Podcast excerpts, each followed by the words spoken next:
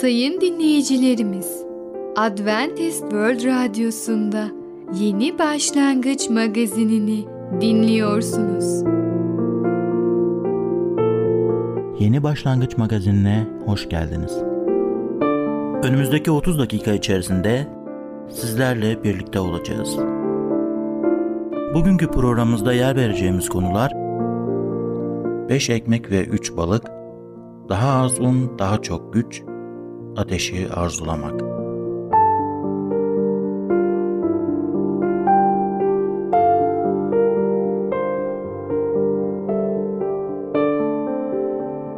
Adventist World Radyosu'nu dinliyorsunuz.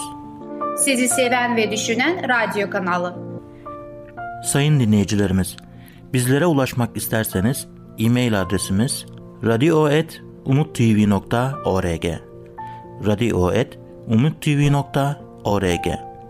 Bizlere WhatsApp yoluyla da ulaşabilirsiniz. WhatsApp numaramız 00961 357 997 867 06 00961 357 997 867 06 Şimdiki konumuz 5 ekmek ve 3 balık. Hayatımızda mucizeler görmeye hazır mıyız?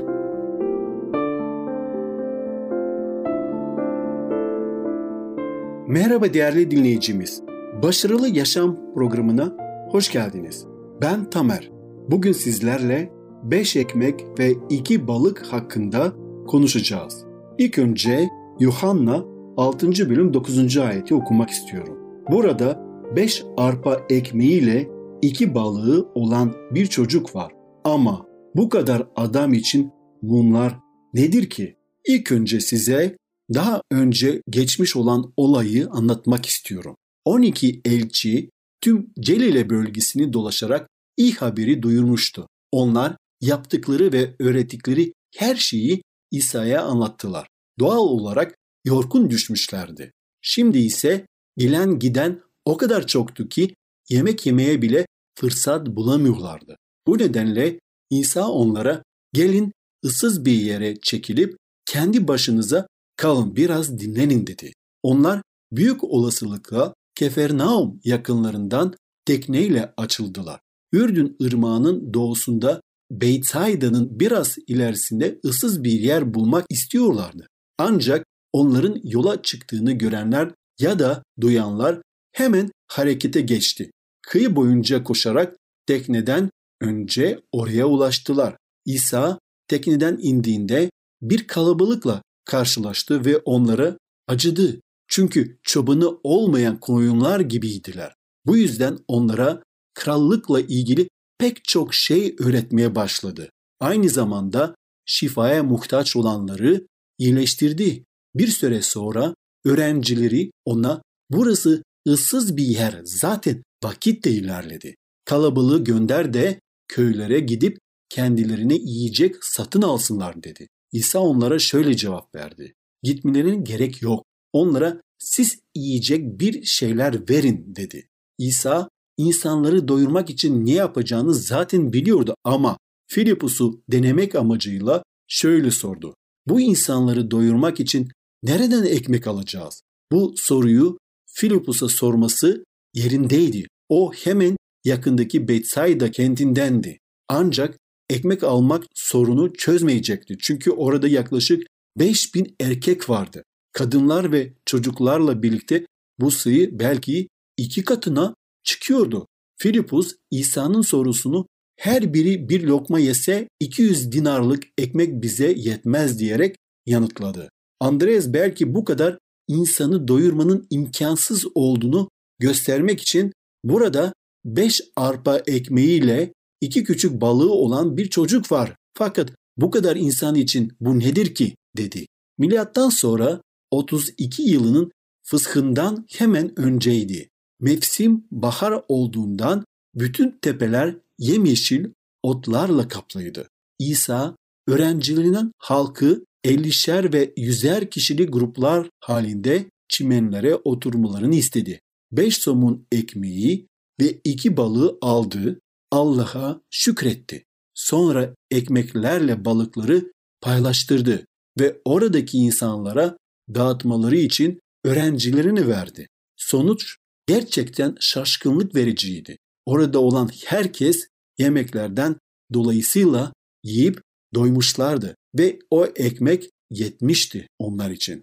Peki İsa Mesih o büyük kalabalığı neden yemeğini paylaşmaya razı olan küçük bir çocuğun yemeğiyle doyurmaya seçtiğini hiç düşündünüz mü? Neden insanları evlerine yollamamıştı? Kutsal kitapta buna benzer olayları tekrar tekrar görmekteyiz. Bir başka örnekte büyük bir düşman ordusuyla savaşmak için bir ordu kurmakla görevlendirilen Gideon'du. 32 bin eğitilmiş asker yeterli olacak mıydı? Gideon olacağını düşünüyordu ama Allah'ın başka fikirleri vardı. Gideon'un ilk kurduğu ordunun askerlerinin %99'undan fazlası evlerine gönderilmişti. Bu görev aşırı büyük gözüktüğü halde Allah kendi planını Gideon'un küçük grubu aracılığıyla gerçekleştirmişti. Bu iki örneğe baktıktan sonra Allah'ın küçük şeyleri kullanmaktan uzman olduğu anlaşılmaktadır. Neden mi?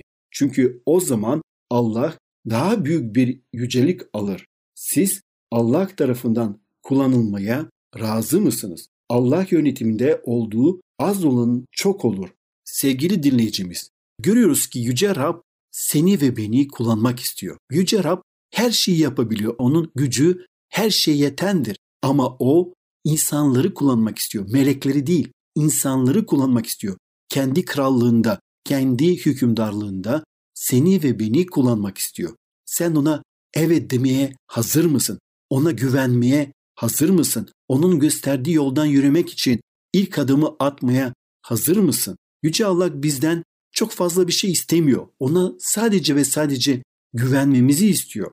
Bazen Davut peygamber de zor günlerinde sınanmalardan, denenmelerden geçerken kendisi Zebur kitabında dediği gibi Allah'ım ben sana güveniyorum. Çünkü seni tanıyorum. Ne kadar zor da olsa bu denenme ben biliyorum ki senin aracılığıyla başarıya kavuşacağım. Senin aracılığıyla ben tekrar galip geleceğim. Evet Allah bize zafer veriyor. Bu zaferi kendi başımıza değil, o kendisi bu zaferi kazanıyor. Sadece biz ona güvenmeyi öğrenelim. Onunla bu mucizeleri görmeye razı olalım. Ve bugün konuştuğumuz beş ekmek ve iki balık olayında olduğu gibi Rab her gün bizim hayatımızda bu zaferleri kazanmaya hazırdır. Bu mucizeleri yapmaya hazırdır. Yeter ki biz gerçek anlamda ona güvenelim. Rabbin gösterdiğin yoldan yürüyelim ve çekinmeyelim. Bu yolculuk kolay olacak bir yolculuk değil. Ama bu yolculuk biliyoruz ki zaferle dolu hatta başarıyla dolu bir yolculuk olacak. Ve Rab bizi bu yolculukta kelamıyla yolumuzu aydınlatıyor. Rab bizi yalnız bırakmıyor. Bizim rehberimiz oluyor. Bizi doğru yoldan yürümemiz için önümüzden yolu aydınlatıyor. Ve biliyoruz ki Rab burada bu yolculukta bize aslında geleceğe doğru bakmamızı söylüyor. Gelecekteki ödüle doğru bakmamızı söylüyor. Değerli dinleyicimiz, bugün 5 ekmek ve 2 balık hakkında konuştuk. Bir sonraki programda tekrar görüşmek dileğiyle hoşça kalın. Programımızda az önce dinlediğimiz konu 5 ekmek ve 3 balık. Adventist World Radyosu'nu dinliyorsunuz. Sizi seven ve düşünen radyo kanalı. Sayın dinleyicilerimiz, bizlere ulaşmak isterseniz e-mail adresimiz radio.umutv.org radio.umutv.org Bizlere WhatsApp yoluyla da ulaşabilirsiniz. WhatsApp numaramız 00961 357 997 867 06 00961 357 997 867 06 Şimdiki konumuz daha az un daha çok güç. Un sağlığa zarar verir mi? Merhaba sayın dinleyicimiz. Ben Fidan. Yeni başlangıç programımıza hoş geldiniz. Bugün sizinle birlikte daha az un, daha çok güç adlı konuyu öğreneceğiz. Öyleyse başlayalım. Daha az un, daha çok güç. Gelin ona evlerde çok kullanılan bu ürüne göz atalım. Rafine edilmemiş un, B, PP ve F vitaminleri, mineral tuzlar, enzimler ve bedenimizin ihtiyaç duyduğu başka bileşenler içerir. Bir buğday tanesi %80 nişasta ve %15 biyolojik kabuk içerir. Kabukta bulunan maddeler nişastayı parçalamamıza ve sindirmemize olanak sağlar. Rafine un buğdayın kabuğunun içerdiği maddelerden yoksun, vitaminler, enzimler ve mineraller bakımından fakirdir. Beyaz undan yapılmış ekmek ve unlu mamullerin sindirilmesi, rafine etme işlemi sırasında yok edilen kimi maddeleri gerektirir. Bu maddeler beyaz undan yapılmış yiyeceklerin içinde bulunmadığı için bedenimiz bunları kendi öz kaynaklarından kullanmak zorunda kalır. Rafine unu sindirmek zordur. Sindirilemeyen nişasta bedenimizdeki yağ katmanlarında birikir. Un ılık suyla karıştırıldığı zaman neler olduğunu hepimiz biliriz. Genleşir ve yapışkana benzeyen bir maddeye dönüşür. Rafine un bağırsaklarımızda da aynı şekilde davranır. Diğer yiyeceklerin sindirilme süreçlerini de yavaşlatır ve safra kesesi veya mesanede taş oluşumuna neden olur. Ekmek, simit, poğaça, açma, kek, bisküvi ve benzeri rafine undan yapılmış ürünleri daha cazip hale getirmek amacıyla bunlara renk ve tat verici, asitliğini değiştiren, dengeleyici ve kıvam verici maddeler eklenir. Eklenen bu maddeleri yediğimizde ne olur? Bunlar bedende kalırlar ve yavaş yavaş bizi zehirlerler. Kaslarımızın ve eklemlerimizin sertleşmesine yol açarlar. İşte rafine un bu şekilde bize büyük zararlar verebilir. Hemen hemen her türlü ekmeğin üretiminde maya kullanılır. Ekmeği fırında pişirdiğimiz zaman maya sporları havada sürekli hareket eder ve ekmeğin kabuğunda birikir. Bu sporlar ekmekle birlikte sindirim kanallarımıza gider ve burada harekete geçer. Amerika'da yapılan bazı araştırmalar ekmek yapımında kullanılan mayanın bedenimizdeki kanserli hücreleri harekete geçirdiğini gösteriyor. Mayalı ekmek yediğimiz zaman sindirim kanallarımızı maya ile bağırsaklarımızdaki mikroflora arasında geçen bir savaş alanına çeviririz.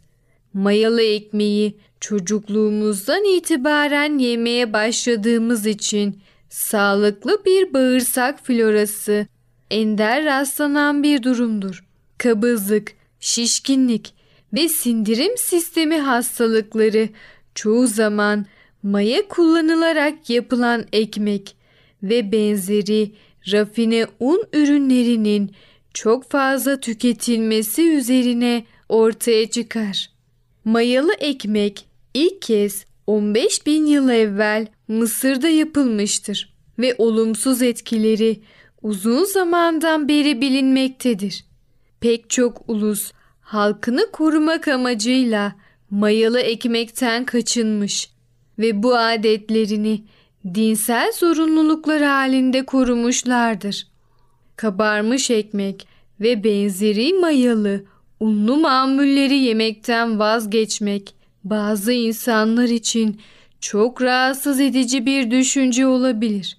Ancak sağlığınıza değer veriyorsanız bu adımı atmanız gerekir. Rafine edilmemiş undan ve maya kullanılmaksızın yapılmış ekmek sizin için çok daha yararlıdır. Eğer mayalı ekmek yemeye devam edecekseniz en azından tazeyken yemeyin. Bir iki gün sonra maya etkinliğini kaybeder ve artık zarar vermez. Kızartarak bisküvi haline getirerek daha çekici kılabilirsiniz. Rafine edilen bütün taneler kabuklarındaki değerli maddeleri yitirir ve sindirilmesi zor olan saf nişastaya dönüşürler. Sağlığımız için rafine edilmemiş tanelerden yapılan yiyecekler çok daha yararlıdır. Rafine edilmiş şarküteri ürünleri, cipsler, fırınlanmış ürünler gibi ürünler genellikle yeterince su içermezler ve çok fazla miktarlarda şeker ve tuz içerirler. Bunları tükettikten sonra ya bir şeyler içeriz yahut ya da çok susadığımızı hissederiz. Bu durum bir kısır döngü yaratır. Rafine ürünler susuzluğumuzu artırır. Biz de daha çok sıvı tüketiriz. Tükettiğimiz sıvılar midemizdeki sindirim sıvılarını seyreltir ve sindirim tamamlanamaz. Evet sayın dinleyicimiz. Daha az un, daha çok güç adlı programımızı dinlediniz. Bu programımızda unun, özellikle mayalı ekmeğin zararlarını öğrendiniz. Lütfen siz de unlu mamuller tüketirken dikkat edin. Bir sonraki programımızda tekrar görüşene kadar kendinize çok iyi bakın ve sağlıcakla kalın. Programımızda az önce dinlediğimiz konu daha az un, daha çok güç. Adventist World Radyosu'nu dinliyorsunuz. Sizi seven ve düşünen radyo kanalı. Sayın dinleyicilerimiz, bizlere ulaşmak isterseniz e-mail adresimiz radio.umutv.org radio.umutv.org Bizlere WhatsApp yoluyla da ulaşabilirsiniz. WhatsApp numaramız 00961 357 997 867 06 00961 357 997 867 06 Şimdiki konumuz ateşi arzulamak. Sonsuz ateşi neden arzulamalıyız? Sevgili dinleyeceğimiz merhabalar. Kadın Olmanın Gücü adlı programıma hoş geldiniz. Ben Ketrin. Bugün sizlerle araştırmak istediğim yeni konunun ismi ateşi arzulamak. Işığı yansıtan taşlar çok hayret vericidir. Yaşım ilerledikçe değerli taşları ışıltılarına göre tercih etmeye başladım. Bu taşlar güzel oldukları kadar pahalıdırlar. Hayatımda her güzel şeyin ateş ve şiddetli kesme işleminden sonra meydana geldiğini anlamış oldum. Hayatımın birçok dersine ve değişik alanlarda Allah'ım benden bir mücevher yaratmak istedi ama ben onu taş cilalama makinesini kullanmasına izin vermemiş oldum. Teslim olmak yerine mızmızlandım. Allah'ın adil olmadığını söyleyerek şikayet etmiş oldum. Beni kendisine biraz daha yaklaşmam için davet ettiğinde ben ondan geri defalarca çekilmiş oldum. Bazen de kopmamı istediğim ilişkilerde daha fazla sarıldım. İşte bu zamanlardan taş cilalama makinesinin vızır vızır sesi hayatımda hiç kesilmedi. Halbuki tamamıyla teslim olduğum ve itaat ettiğim anda bunca zamandır reddettiğim güzelliği bulabilirdim hayatımda. Gerçek şu ki birçok kadının taşları ve mücevherleri severler. Her ne kadar da hayır biz sevmiyoruz onlara ihtiyacımız yok diye dersek yalan söylemiş oluyoruz. Çünkü gerçekten onların güzelliği bizim gözümüzü muhakkak dikkatimizi çeker. Şunu söyleyebilirim. Onları aslında sevmeliyiz. Hemen heyecana gelip 1. Petrus kitabından ayetler vermeden önce kalbinizle bir dinleyin. mücevhere arzu duymak veya sahibi olduğumuz şeylerin değerine göre kendimizi değerlendirmekten bahsetmiyorum. Bu dünyada Allah'ın her bir kız evladı mücevherler için Allah'ın tarafından verilmiş bir takdire sahip olabilir.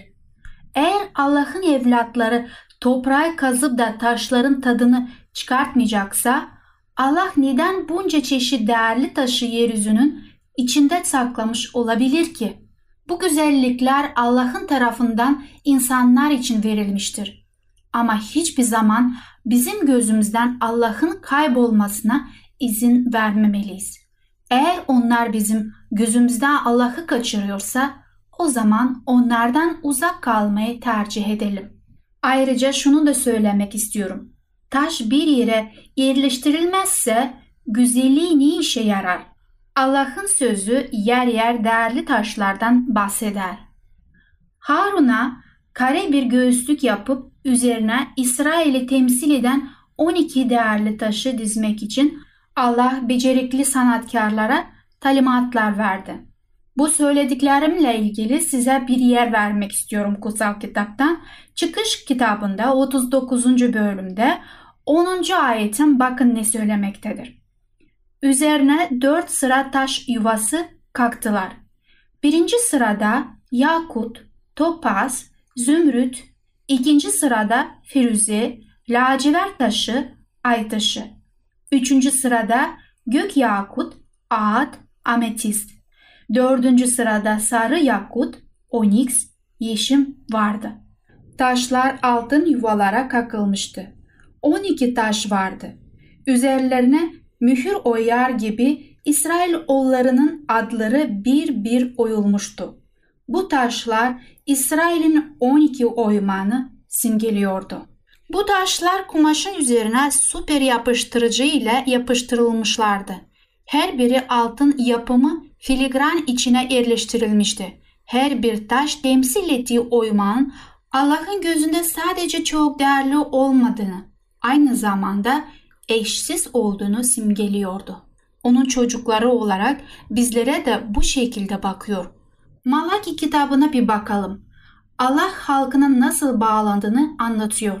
Malaki 3. bölüm 17 ve 18. ayette. Her şeye egemen Rab, öz halkımı ortaya çıkardığım gün benim olacaktır diyor. Bir baba kendisine hizmet eden oğlunu nasıl esirgerse ben de onları öyle esirgeceğim. O zaman size doğru kişiyle kötü kişi Tanrı'ya kulluk eden etmeyen arasındaki ayrımı yine göreceksiniz. Allah bizleri nasıl kendi öz halkı yapar? Sanırım ışık ve ateşle arıtmakla olur. Zekeriya kitabında 13. bölümde 9. ayete bakın ne söylemektedir.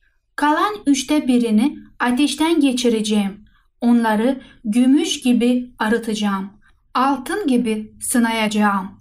Bana yaklaşacaklar. Ben de onlara karşılık vereceğim. Bunlar benim halkım diyeceğim. Onlar da Tanrımız Rab'dir diyecekler. Ateş bizi arıtır. Diğer sözlerle temizler, değiştirir. Ateş değerliyi değersizden ayırır ve saklı olan meydana çıkarır. Gümüş yüksek derecede ısıtıldığında sıvıya dönüşür ve içindeki çürük yüzeye çıkar. Saf olmayan tarafımızın baloncuklarla oluşturup yüzeyde dans ederken vermemiz gereken bir karar vardır. Onları bırakır mıyız yoksa temizler miyiz? Eğer cürufu metalin içinde yani hayatımızın içinde kalmasına izin verirsek ateş fırını soğurken onlar da tekrar görünmez haline geleceklerdir. Ateşin açığa çıkarışı genellikle kalbinizin derinliklerindeki gizli yerlerde olur. Saf olmayan şeyleri Allah'ın genellikle dua ettiğim zaman gösterir. Değerli dinleyicimiz, bugün Allah'ı tanıdıktan sonra ondan bu ateşi arzulamalıyız. Çünkü sadece o gizli karanlık köşelerden bu cürüfleri kendisi çıkarabilir. Bugün Ateşi Arzulamak adlı konumuzu dinlediniz. Bir sonraki programda tekrar görüşmek dileğiyle. Hoşçakalın. Programımızda az önce dinlediğimiz konu ateşi arzulamak. Adventist World Radyosu'nu dinliyorsunuz. Sizi seven ve düşünen radyo kanalı. Sayın dinleyicilerimiz, bizlere ulaşmak isterseniz e-mail adresimiz radio.umutv.org radio.umutv.org Bizlere WhatsApp yoluyla da ulaşabilirsiniz. WhatsApp numaramız 00961 357 997 867 06 00961 357 997 867 06 Gelecek programımızda yer vereceğimiz konular Sağduyulu olmak, komşumuz, ateş hakiki çıkarır. Yeni Başlangıç adlı programımızı pazar, salı ve perşembe günleri aynı saatte dinleyebilirsiniz. Bir programımızın daha sonuna geldik. Bir dahaki programda görüşmek üzere, hoşçakalın.